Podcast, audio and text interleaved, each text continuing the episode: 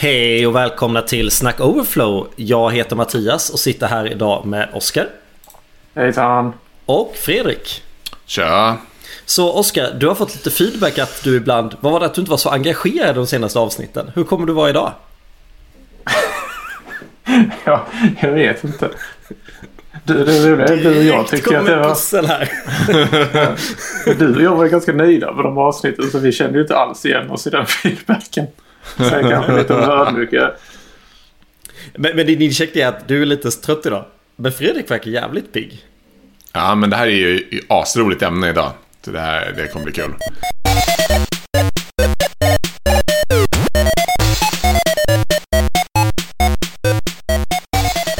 Det är kul att du säger det, för, för jag har lite haft den här i bakhuvudet.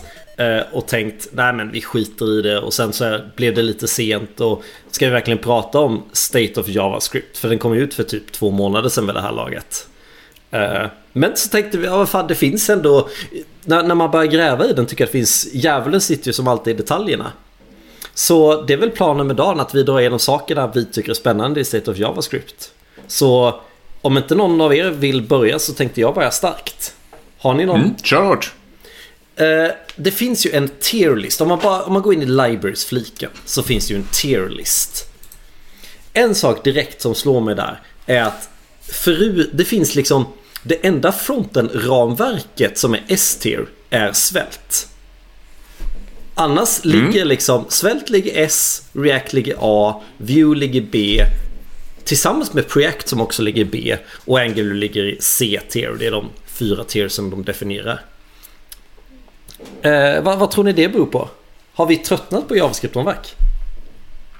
Vad betyder det att det ligger i S-tier här? Det... Ja, men det är någon ja. procentsats av nöjdhet på något sätt.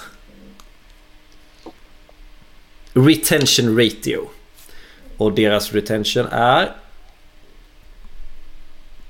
Ja, men det är nöjdhet helt enkelt. Får man dra en kort spaning på det här? Ja, men kör. Ja, men, eh, du, sa, du, du sa någonting där, har vi tröttnat på JavaScript-ramverk? Och det, liksom, det kanske är det som håller på att hända. Det känns som att många av de nya ramverken som händer är liksom simplare i vad de producerar. Det är om man tänker på Svält eller SolidJS. Eh, så liksom, mindre bundles, mer jobba direkt i domen istället för en massa komplex shadow dom och annat sånt där som vi höll på med förut. Att vi, vi kanske är på väg mot en framtid som ska vara mindre komplex. Mm. Det känns lite uh, som att det... Alltså nu har det svällt funnits ett tag men det känns ändå som lite det... Gamla nyhetens behag eller... Att det är fortfarande så pass nytt och skiljer sig från till exempel React och Vue att... Uh, man tycker det är lite spännande. Just att också kanske lite att det inte är så jäkla krångligt. Att det är uh, mer bara straight up vanlig JavaScript i mer förståeliga filer än att djupdyka in i ett stort React-projekt. Mm. Det, är så enkelt att komma igång med svält. Alltså, jag har suttit här i några avsnitt och predikat och lovordat svält. Men om jag ska rannsaka mig lite själv så är det väl nu att det, liksom, det är kul att sitta med något annat än React också. Mm. Eh, som är helt annorlunda. Man behöver inte tänka på samma sätt. Och, jag, jag har också sagt att jag tycker React har gått jag tror jag sagt det några gånger innan avsnittet, men React har gått från att ha de här så som det var när det var klasskomponenter och lifecycle-metoder. Ett ramverk där de skulle bygga applikationer där ramverket tog hand om renderingen åt den. Och sen så har de vänt på en femöring och introducerat en massa hooks. Typ som use transition och use layout effect. Som ingen i världen förstår vad de egentligen är till för. för att man ska typ så här granulärt styra hur renderingen... Alltså, det gick från att göra smidigt, göra appar, till att det ska djupdyka överallt. Och skriva så optimerad kod som möjligt så du inte ska belasta webbläsaren. Eh, det känns som svälter lite... Det känns lite som en motreaktion om man skriver i alla fall tycker jag. Att eh, liksom, man, man, man behöver inte bry sig om Reacts konstiga hooks. Man bara skriver det straight up. Men en annan trend det är ju om man kollar, fortsätter kolla S-tier så ser man att Next finns där. Går man ner en rad så finns Nuxt i A-tier. Det känns som, som Fredrik är inne på, det ska vara lätt att skriva. Och då Meta-frameworksen gör det ju lätt. De är ju lite mer opinionated Och därför blir det lättare. Du väljer mer, det finns massa ramverk. Men så väljer du det meta-frameworket som passar ditt problem. Då är en hel del av besluten redan tagna åt rätt håll. En annan spaning är att tre av de nio som ligger i S-tier är V-test, Playwright och Testing Library. Och kollar du A-tier så är det tre av sju som också är testing. Då är det Jest, Cypress och Storybook. Har, har vi tid över att börja, börja testa till slut? Eller var, varför? För upplever ni att testa ett hype på era uppdrag? För jag upplever inte det. Nej. Alltså test tycker jag alltid är en sån här grej som att det krävs en eldsjäl för att det ska testas. Mm. Det är alltid så. Det är alltid det någon som driver det och får det att funka. Och, och, om den personen slutar eller initiativet lite rinner ut i sanden så är det så lätt att bara Äsch, nej, men vi slutar med testningen för det är jobbigt och sen så folk fattar inte och folk är nya och inte vana vid, att skriva tester och sen så... Ja, ja, jag är med. Så, så vi håller inte med om att de är S-tier? De nya alltså verktygen de... är väldigt omtyckta, men vi använder dem inte. Men, men de är, alltså om man nu ska köra testing så är liksom, så testa saker så är ju, är ju de här grejerna man ska använda. Mm. Det, det kan jag hålla med om. Mm. Tänker ni något annat när ni ser den här tierlistan? Jag, tänker att jag, är jätteglad att, jag är jätteglad att ES-bild ligger i, i S-tier, för jag älskar ES-bild. Åtminstone just nu. Yeah. Jag är jätteglad att Galp har så vacker logga. alltså det... Jag trodde typ inte att det fanns längre. Alltså typ att det bara var uh, legacy. Alltså... Okej, okay, jag dra en anekdot av vad jag gjorde igår? Ja. Med, med, med Gulp, eh, CSHTML som injektar en HTML-struktur. Eh, som är med, med Angular JS eh, grejer. Och så, så följde jag det gamla mönstret för hur man lägger upp den globala modalen om man vill lägga någonting i varukorgen. För det fanns en till varning som man var tvungen att godkänna med en till modal. Så jag kodade Angular JS fulhackigt sätta saker i rootscope med CSHTML för att inkluda ett HTML-blob. Mega. Det var kul! För det, det, var bara en timma, Det hade inte varit kul om det varit längre. Men eh, ska vi drutta vidare då? Oskar, vad vill du visa? Så det går ju lite i samma, samma spår här. För man kan stanna kvar i den här grafen. Jag häpnas alltid över hur många bildtools som de kallar det. Där det finns. eh, och Fredrik och du Mattias är de personerna som håller mig ajour med vilka bildtools som finns. Men ett tag så kändes det som du Fredrik kom tillbaka med ett ny bild eh, och jag, hur många kan det behöva? Så kollar man på... Bara ett till. Ja, om, man kollar på trender alltså man, så verkar det ju ganska sunt ändå. För jag tror det, många är väldigt trötta på Webpack. Så det, det går ju ner i massa olika grafer. Både i användande och popularitet och så här. Men sen så finns det ju typ 15 andra builders. Men är, man inte, är man inte trött på build tools då? Jag vill jo, bara köra meta framework och inte bry mig. Jag vill välja rätt meta framework så slipper bry mig. Mm. Men alltså jag, jag, är alltid lite rädd för att, att gå... Alltså metaframeworksen är, är nice, men det är samtidigt lite trolldom i dem. Att det är, speciellt om det är ett metaframework som typ Svältkit eller eh, vad ska vi ta, Nuxt eller någonting annat som, som kör någon non-standard JavaScript-pryl. Att liksom, det sker någon trolldom bakom och, och jag, jag, ser framför mig att ja, men om vi någon gång i framtiden behöver gå ifrån det här till någonting annat, ja men då är vi, då är vi tokrökta. Lika röka som när vi ska försöka migrera ifrån någonting som är webpack.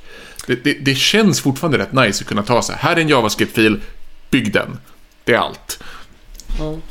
Jag tycker det känns för när jag suttit och lekt runt med lite olika av dem. Och så följer man quickstarten i dokumentationen.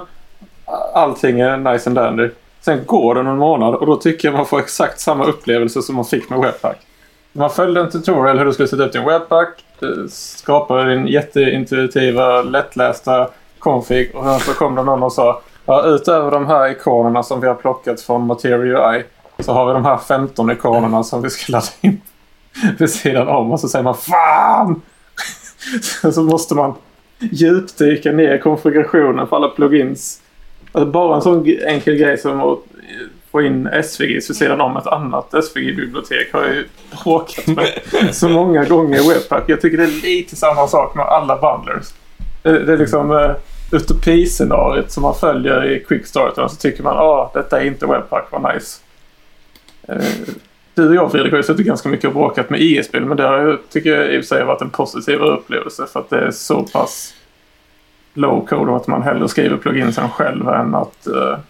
Ja, men just, just den där idén av att byggskripten är någonting som är liksom begriplig kod. För alltså, det är lite av det jobbiga med webb. Galp. ja, men, men att, att, det är liksom att det blir som att ja, men man, man, man kodar, gör steg A, steg B, steg C. Och speciellt om det ska vara några plugins eller någonting så är, liksom, är det... Man kan läsa vad den gör. Uh. Ja, du kommer inte frälsa mig här i vilket fall. Jag, Nej. jag tycker just nu att det är så jäkla ointressant. Uh, och du var inne på att så här, rädd för inlåsningseffekterna. Jag kan nästan tycka tvärtom med metaramverket. Visst, den gömmer massa saker. Men den, den, jag vill ju skriva så mycket kod som möjligt som är min affärslogik och så lite som möjligt som är ramverkets jidder. Och då upplever jag att metaramverken städar bort ramverkets ja, kladd runt omkring. Och min tes är att man bara gör det kortsiktigt för förr eller senare så får du in ett krav eller någon förutsättning ändras i koden som du renderar eller du uppdaterar någon dependency. Sen så säger det smack i banden och så måste du djupdyka i banden ändå trots att den var magisk från början. Alltså jag mm. tror att man aldrig kommer komma undan för att man måste... Så, så, så länge JavaScript ser ut som det gör så tror jag inte vi kommer komma undan och så länge vi vill skriva en ny och häftig JavaScript som ska fungera i alla webbläsare oavsett version så kommer vi ha det här problemet. Och framförallt så ska allting vara skrivet i Rust. Det är ju det viktigaste. Sen om det är bra mm. lite spelar ingen roll. Men är det Rust då är det Blazingly fast. cool, ska vi gå vidare? Tänkte du på något speciellt Fredrik när du bläddrade igenom? Ja, men jag har, jag har en spaning från eh, Mobile and Desktop-delen. Eh, vilken huvudrubrik? Eh, den som är på Rankings, Ratios over time. Under, under Libraries och sen Mobile and Desktop. Ah, Okej, okay. Libraries, Mobile and Desktop. Yes. Ja. Eh, där har ett, ett ramverk som heter Tory hittats in på toppen. Mm. Mm. Kom förra året och, och, har stigit sen förra året. Det tycker jag verkar ballt. För det, det knyter an till precis det du sa. Det är alltså en, vad ska jag säga, en, en ersättare till Electron. Fast backenden är skriven i Rust. Som då är blazingly fast förstås. Uh, och, och sen frontenden är webb. Och, och de har precis släppt en betaversion av Tory för, web, äh, för Mobile. Mm. Så att man nu... Liksom, så då kan man nästan tänka sig typ en, en 2021 eh, motsvarighet till, eh, vad heter de? Ionic eller Cordova eller någon. Alltså att man liksom en, en React, React Native. Men React Native gör ju, gör ju native appar. Där använder du ja. native komponenter inne. Det här är mm. mer en vanlig webb liksom inuti.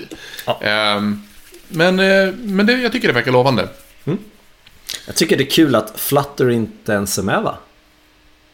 Men det kanske inte räknas in som JavaScript. Det är inte JavaScript. Nej, det är sant. Det är inte JavaScript. Du har rätt. Eh, Tori, du sa att det var högst upp. Det var ju i hur nöjda folk är som använder det. Men om, om du tar ja. upp de här, om du byter till awareness så är det ju fjärde minst. Ah, ja, ja, absolut. Men, men retention och interest. Alltså den ja. känns som någonting som folk tycker är coolt just nu. Ja. Eh. Men det är för att alla tycker att elektronappar är så... För att alla använder Slack och Slack funkar så jävla dåligt så man borde skriva om Slack i något annat än Electron. Mm. Men Electron är ju ganska stora bundles. Alltså det, det var en av grejerna som, som var cool när jag testade. Jag har bara provlekt lite med Tori. Mm. Men man kan få några megabyte stora bundles istället för Electrons jätteblobbar. Liksom. Och det är väl för att det på något sätt... Ah, förlåt, Oskar. Men under tiden på den här grafen, visst är det så att React Native äntligen släppte en major-version? Har de inte gjort det? De har alltid varit under ett, noll punkt, bla bla bla, noll punkt. Har inte de liksom släppt en major-version? Typ så här Äntligen. Eller jag har fått fel för mig. Alla simultan-googlar. Nej, det har de inte. De är fortfarande på 071. Jag är nästan helt säker på att de... Ja. Det är båda inte är för... 071. Men... men ja, ja, förlåt. Ja. Men eh, det är ändå... Så 2016 till 2022 har de inte släppt en major-version. det finns säkert någon logisk förklaring men det är ändå ganska intressant säkert. att folk har valt att, om man kollar på hur det har använts och populärt så är det ändå ganska intressant att folk är beredda på att använda någonting som inte ens... Ja, jag, jag, vet inte, jag tolkar saker som är under version 1 som inte är 100% stabil. Ja, det signalerar ju lite att vi säger att vi inte, vi är inte riktigt redo med det här än. Man är ju rädd för en sån Angular JS till modern Angular-hopp. Liksom, ja, men det ändrar vi all syntax förresten. Förlåt alla ni som har skrivit applikationer sedan 2016. Det, det är ju ja, nästan lite fult att man överhuvudtaget har samma namn. Kan det vara beroende av att de är så bundna till React-versioner att liksom... De kan aldrig riktigt lova något stabilt för de är så beroende av React. Ja, de är... Ja, det, det tycker jag om. Eh, React introducerar en ny konstig hook i veckan. Ja. Och så måste de anpassa sig. Jag har aldrig skrivit React Native. Jag har bara alltså, i alltså, skarpt läge. Utan jag har bara suttit och lagt runt på det själv. Ja. Mm. Eh, så jag har egentligen inte... Jag har inte tillräckligt mycket mjöl i påsen eller vad man säger för att... Eller rent mjöl i påsen för att... Eh, Inget mjöl i påsen alls kanske? Nej, faktiskt inte. Det är typ av lite korn i botten. Omalt ja. mjöl. Ja. Uh, får jag studsa vidare? Ja. Studsa på. En sak som förvånar mig. Det är om man går till other tools. Så får man en graf för libraries. Med ställningen which libraries do you regularly use. Och då får man upp en account. Men jag gillar att man går till procent of survey respondents. Och konstatera att det är fortfarande en tredjedel av alla som har fyllt i det här formuläret, 34% som regelbundet använder Lodash. Det förvånade mig. Använder ni Lodash? Har gjort mycket. Nej, inte alls. Har Jag hade ju någon tes när vi pratade om Lodash häromdagen. Att eh, innan man eh, kunde kolla på ett snyggt och förståeligt sätt i JavaScript ifall någonting var null eller undefined utan att eh, webbläsaren sprängs så använder man ju Lodash get-metod för att mm. uh, inte få fel. Min tes är att det, Lodash har fått mycket av sin popularitet och att det får leva kvar på grund av att den get-metoden fanns där. Nu behövs mm. den inte längre. Men det är, jag har använt en del och det finns väldigt... Det, man slipper skriva egna util-funktioner i ganska stor eh, utsträckning om man gör mycket uträkningar eller du har mycket avancerade grafer etc. i din applikation så är faktiskt Flowdash väldigt användbart. Men det tar lite plats ibland. Och jag vet inte, vi mitt... precis den här server-resulten nu i vår, i vår podd? En av tre Lodash. Ja. Om du skulle säga att du regularly use, du skulle sagt det för ett år sedan. Använder du regular fortfarande, Oskar? Nej, jag har inte, inte sen jag hoppade på mitt nya uppdrag. Så, men förra uppdraget så använde ja, jag det. När vi kodade lite React så gjorde du det där. Men när vi hoppade över till Svält så fick det inte följa med. Nej, men det var ju ren ja, van, vanesak. Ja, men det var ju ren uh, vanesak också. Jag ja. tror det var så här jämföra. Den har en riktigt snygg deep compare av stora objekt till exempel. Och då var det, då var det bara det liksom kom av farten att jag drog på mig Independency till. Men, men där skulle jag vilja lägga till en sak då. För men, det skulle jag säga det största skälet att jag vill bort från Lodash. Det är att det finns ganska ofta en, att Lodash gjorde någonting som har blivit native JavaScript. Och då vill inte jag att man ska använda Lodash längre. För jag vill att man löser samma problem på samma sätt. Mm. Jag, jag, skulle inte vilja att någon använde en mappning över arrayer i Lodash. För det fanns inte JavaScript innan. På stenåldern. Men sen 2015 eller vad det är så finns det. Därför skulle jag vilja att man inte använder mapp. Och de gångerna jag har behövt något som jag vet finns i Lodash. Eh, så här, så jag använder ganska ofta Lodash som, som source att copy-pasta kod från. Typ behöver man en debounce, copy-pastar den ofta därifrån. In i min kod. Ja. Ja, det kanske smartare. Det finns också om man har väldigt få. Det finns också ett ont mönster som när man, om man använder Lodash i väldigt stor utsträckning så skriver du kod som... Eh, du inte... Alltså du bromsar inte tillräckligt tidigt om massa saker undefined. För Lodash får bara fortsätta exekvera och sen så hanterar den ifall saker är undefined eller null. Och sen, eh, mm. Istället för att hantera varför är saker undefined och null från början. Men ja, det är mm. faktiskt en riktigt tråkig bieffekt om man använder Lodash. Längre ner i samma lista finns RxJS och jQuery. jQuery på 12% och RxJS på nästan 17%. Är det mm. de som kodar gamla projekt? Alltså... Är RxJS på väg ut? Eller är det liksom... Eller lever det där som fortfarande någonting...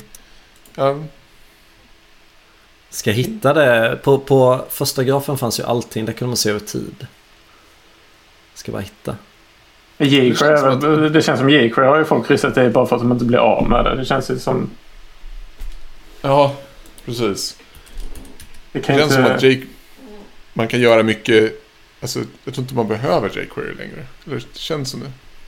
det är, jag, ja, jag, vet, jag vet inte ifall det är sant, men det känns som jQuery fick en... Uh, nu, nu gissar jag vilt också. Men det känns som jQuery kanske fick en renässans uh, på grund av uh, Slack. För det gick ju ett rykte liksom, när de gjorde sin uh, sån här Y Combinator Unicorn-resa att de, de kunde det handlar inte om hur snygg koden var.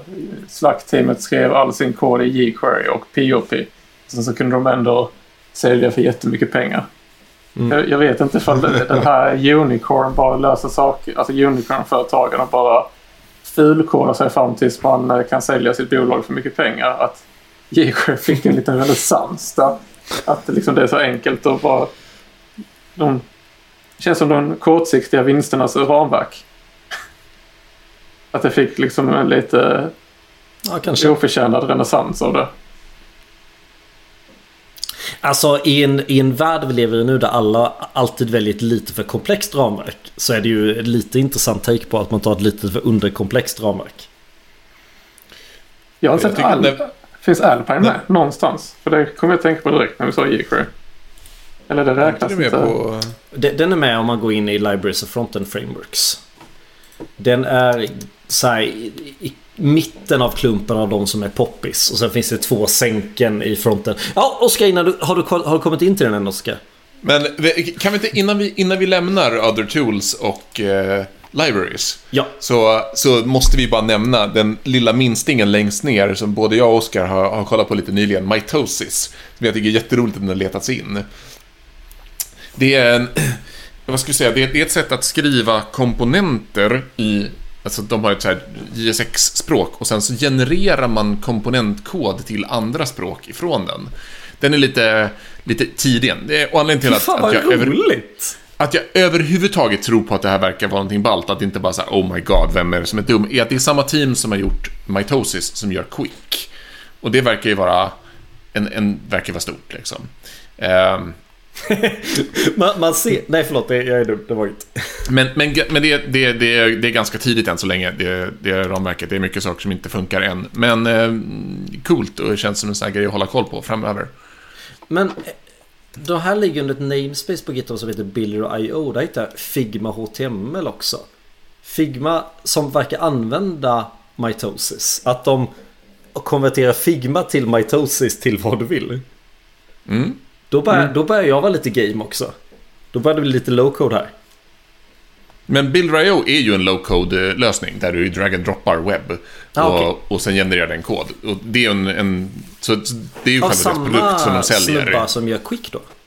Ja, jag tror att det är de. Ja, det är det. Och Park, så det verkar ju som att de vill direkt koppla det med sitt CMS. Att du ska kunna skriva dina egna komponenter och sen dra in de komponenterna som byggstenar i sådana drag and drop CMS där du kan slänga upp dina egna sidor. Så att du ska mm. liksom kunna ja, få en output av det som du ska kunna konservera sen i vilket ramverk som helst. Eh, men vi, har klickat runt lite för jag har också provat det men eh, ja, det, det var inte tillräckligt moget än. Eh, det är inte är riktigt inte redo men, men idén Nej. är ball. Det, det, är nog redo, lite på, det är lite olika beroende på vilka ramverk du använder.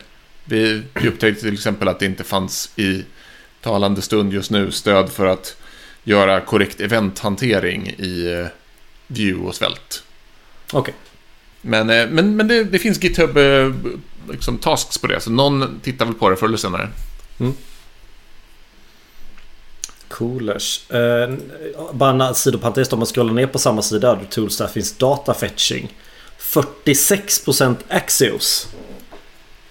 Jag har så mm. länge bara, jag, jag, har alltså i sex år nu bara kört fetch. Inklu och det första gången var på storbanken. Men då gör du alltså jobbig hantering med att cancellera många requests och... Det är ju typ lättare i Fetch. Skulle jag säga. Ja. Jag som, jag, jag som för, för, för, förutom där jag är just nu glömde jag säga. På uppdraget nu kör vi Axios. Och jag fick kämpa för de gjorde på det deprecated sättet att cancella. De, Mm. Axios har anpassat sig till Fetch API med det. Så det är samma abort controller. Men man kan Ja. fortfarande göra på det gamla sättet. Och på mitt uppdrag nu tvingas man göra på det gamla sättet. Axios har haft, jag vet, det kanske håller på att försvinna just nu, men Axios har haft en trevlig fördel i att, att det fungerar precis as is, både i browsern och i Node.js.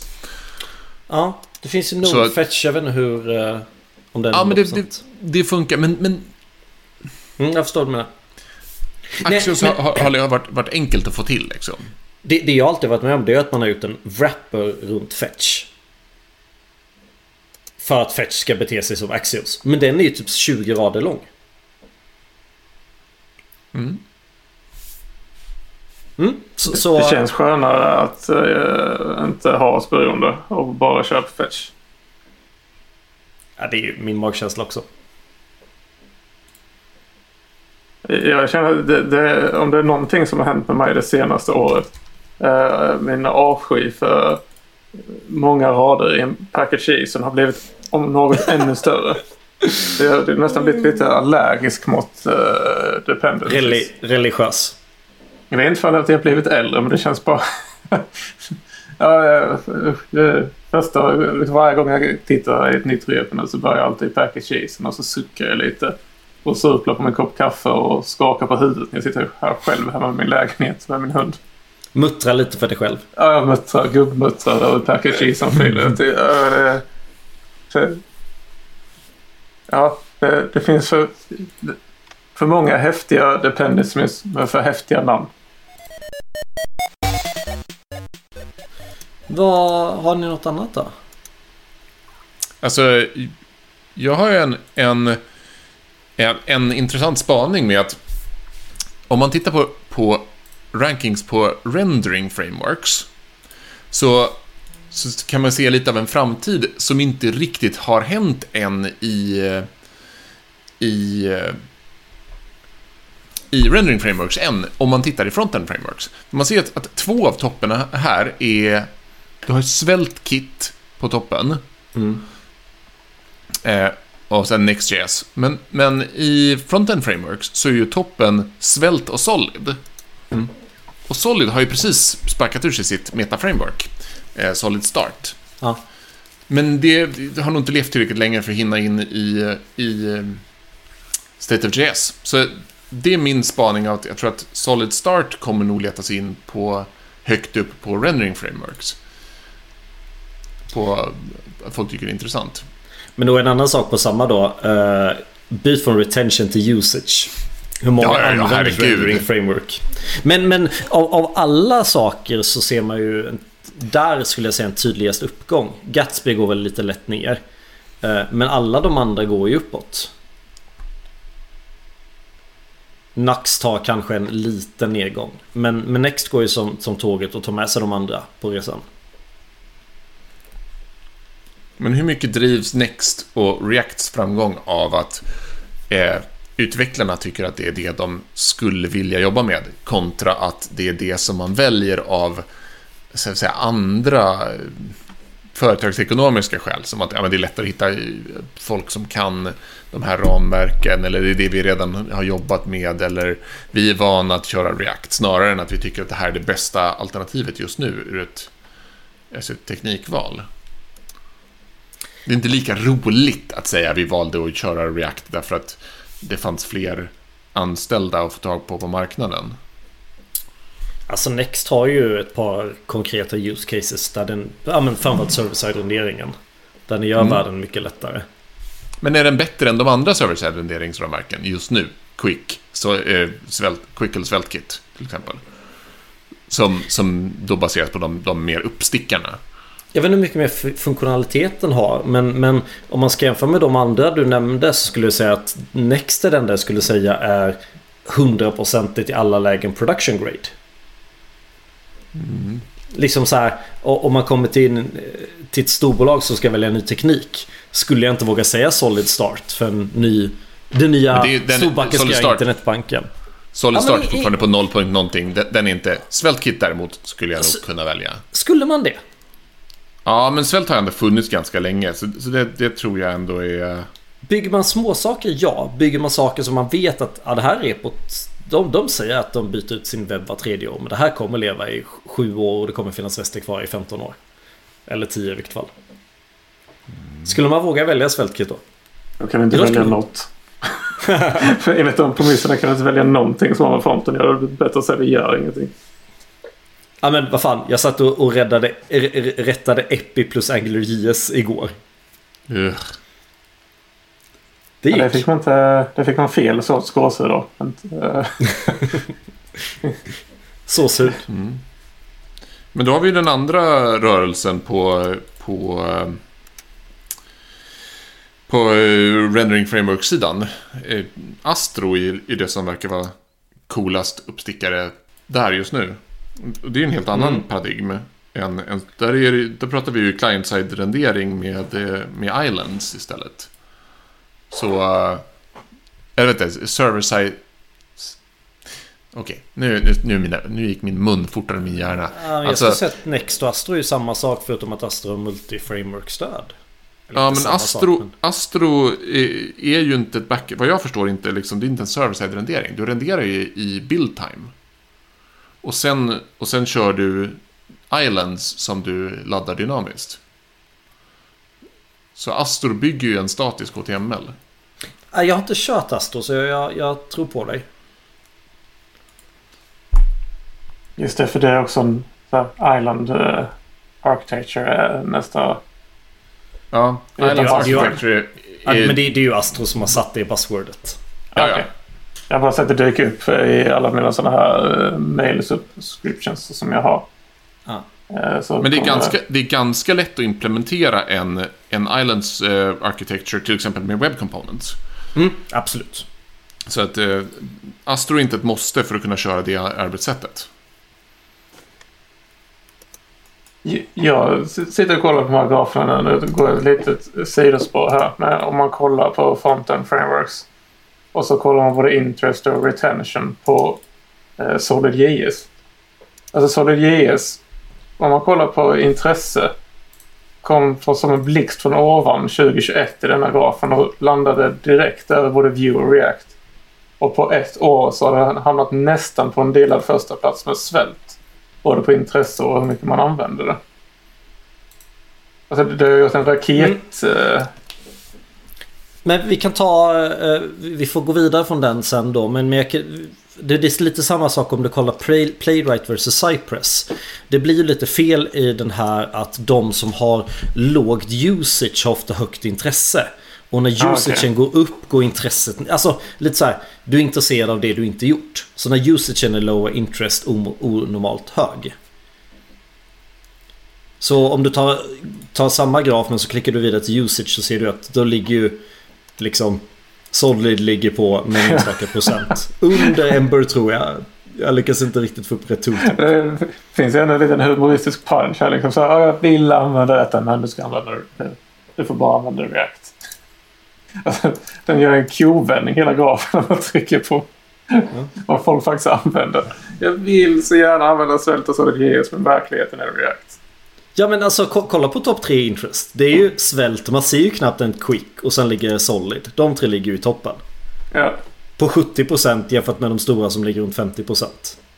Ja, inte Angular såklart men ni vet. Mm. Och så går man över till usage och då är ju React ostoppbar. Angular View ligger i mitten. Svält är ju faktiskt uppe i härliga 20% och så ligger de där andra under 10%.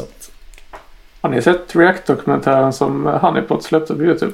Jag har inte sett den än. Den ligger i min borde ses. Mm, den är en timme och 20 minuter lång. Något sånt. Så det, mm. det tar mig åt lite att börja titta på den. Man kanske får titta på den i... Ah, du, du har inte heller sett den? Nej, jag, men jag, jag känner att jag måste nästan titta på den. Ja.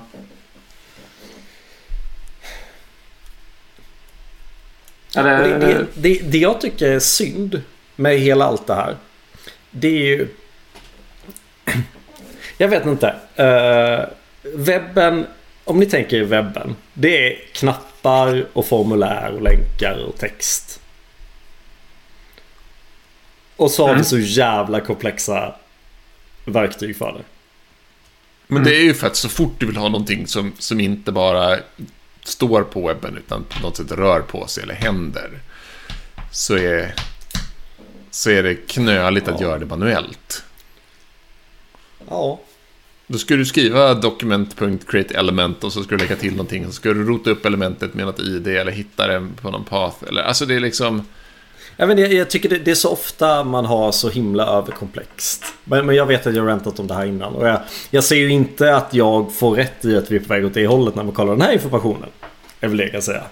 Men det kanske är lite så ändå. För om man tittar på de sakerna som verkar vara uppstickare, då är just Solid och Svält är väl kanske två bra exempel på det, är ju mm. att bundlarna är mindre. Det är, det är mindre komplexa, så även om det är, det, det är liksom lite små, det är inte ingen kod, så är det mycket, mycket mindre komplexitet. Och det är färre magiska bakgrundsgrejer som görs. Mm. Det känns som mycket så här, jag vet inte, vad är den korrekta översättningen på premature optimization? Eh, för, förmogen eller optimering? Jag vet inte. För, för, för tidig känns, optimering? Ja, för tidig. Alltså att eh, det känns som många går i fällan och liksom hittar någon eh, fet template på GitHub där man har satt upp Next. Och, alltså att många jagar optimeringar på standard i klienten som kanske inte är ett problem från första början. Lite det här keep it simple stupid.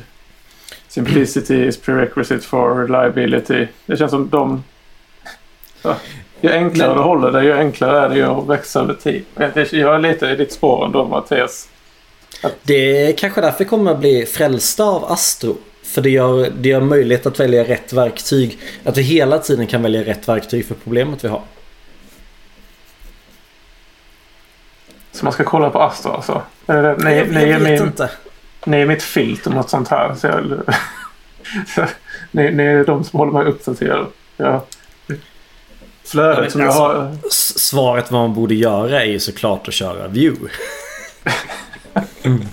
jag tror du hade släppt att det var en sån view-frälse. Är det bara vanesak eller har du... Nej men så här, alltså varje gång jag kodar ett hobbyprojekt, gjorde det sent som för två, tre veckor sedan nu till, till DevOps-program. Jag kör ut program, en, en serie med utbildningar inom DevOps. Och då skulle jag slänga upp en liten applikation. Och det, då är Vue min go-to för den passar min, min mentala modell hur webben funkar.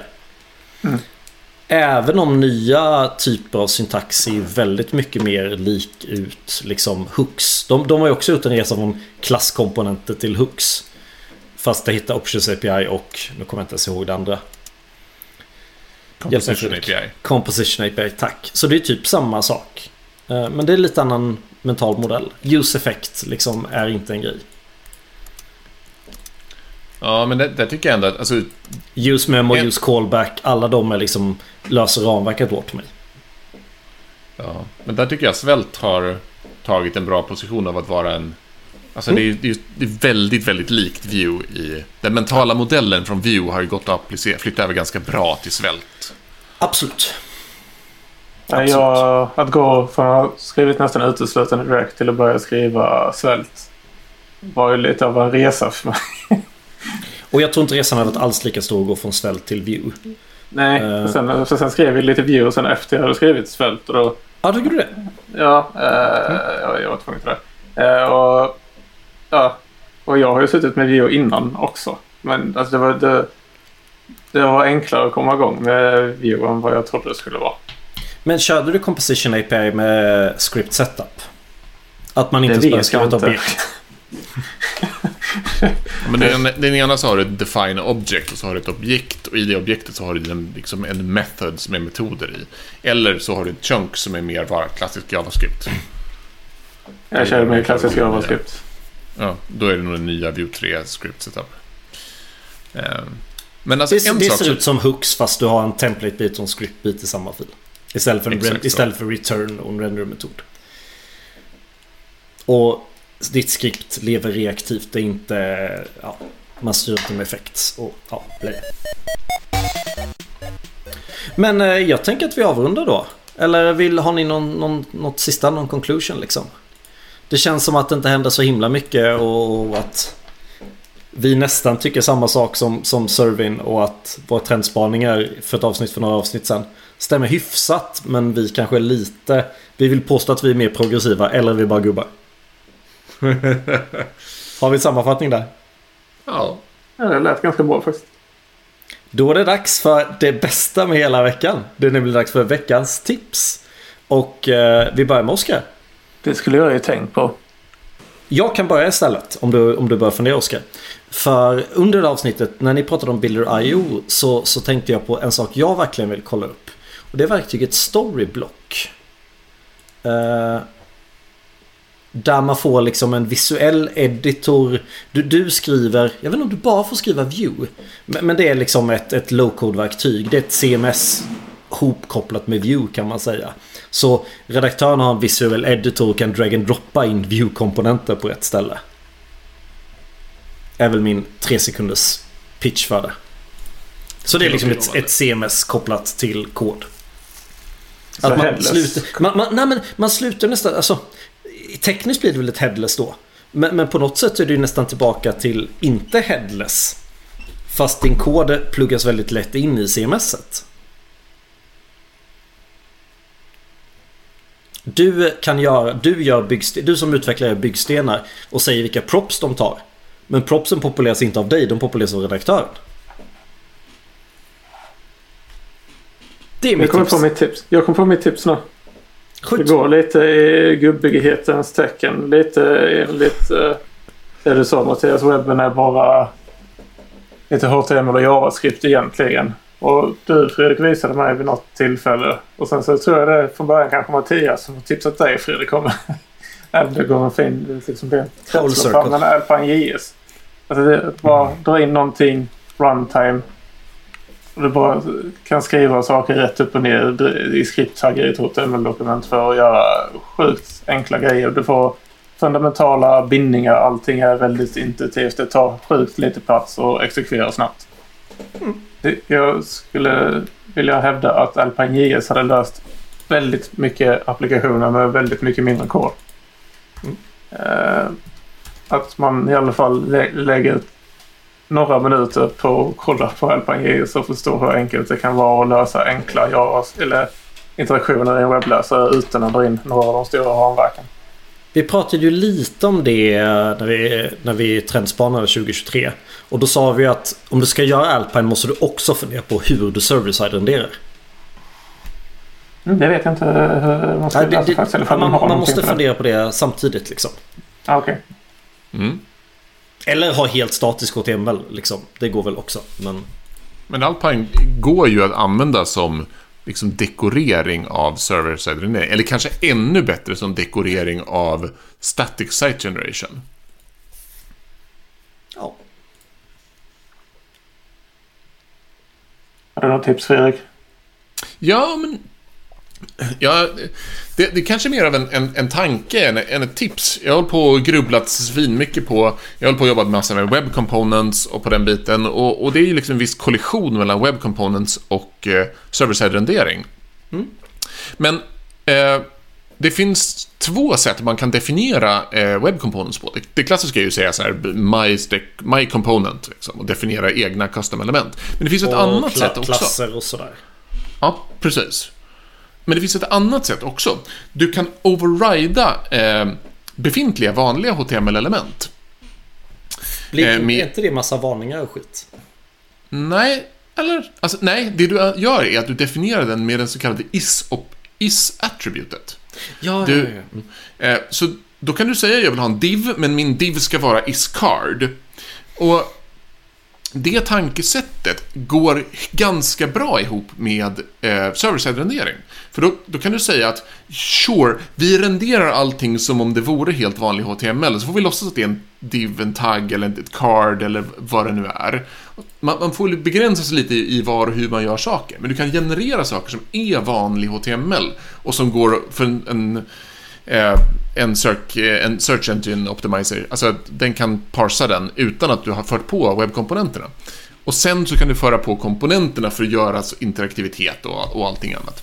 Så det går att använda som lite av en mellanhand mellan, mellan att göra web components och eh, eh service-identitering. Men då blir det inte... Eh... Ja, jag förstår. Det är inte, det är inte en silver bullet, men det, men det är en ganska bra... Det är ett ganska bra arbetssätt man kan, börja, man kan titta på om man funderar på att göra återanvändningsbara web components för olika ramverk och ändå måste ha server-side Coolt! Men då är vi väl klara? Yes! Så tack så mycket allihop som lyssnade och ha en fortsatt trevlig, bra, trevlig dag. Nu säger jag allihop på en gång. Ha det bra! Hej! Hej!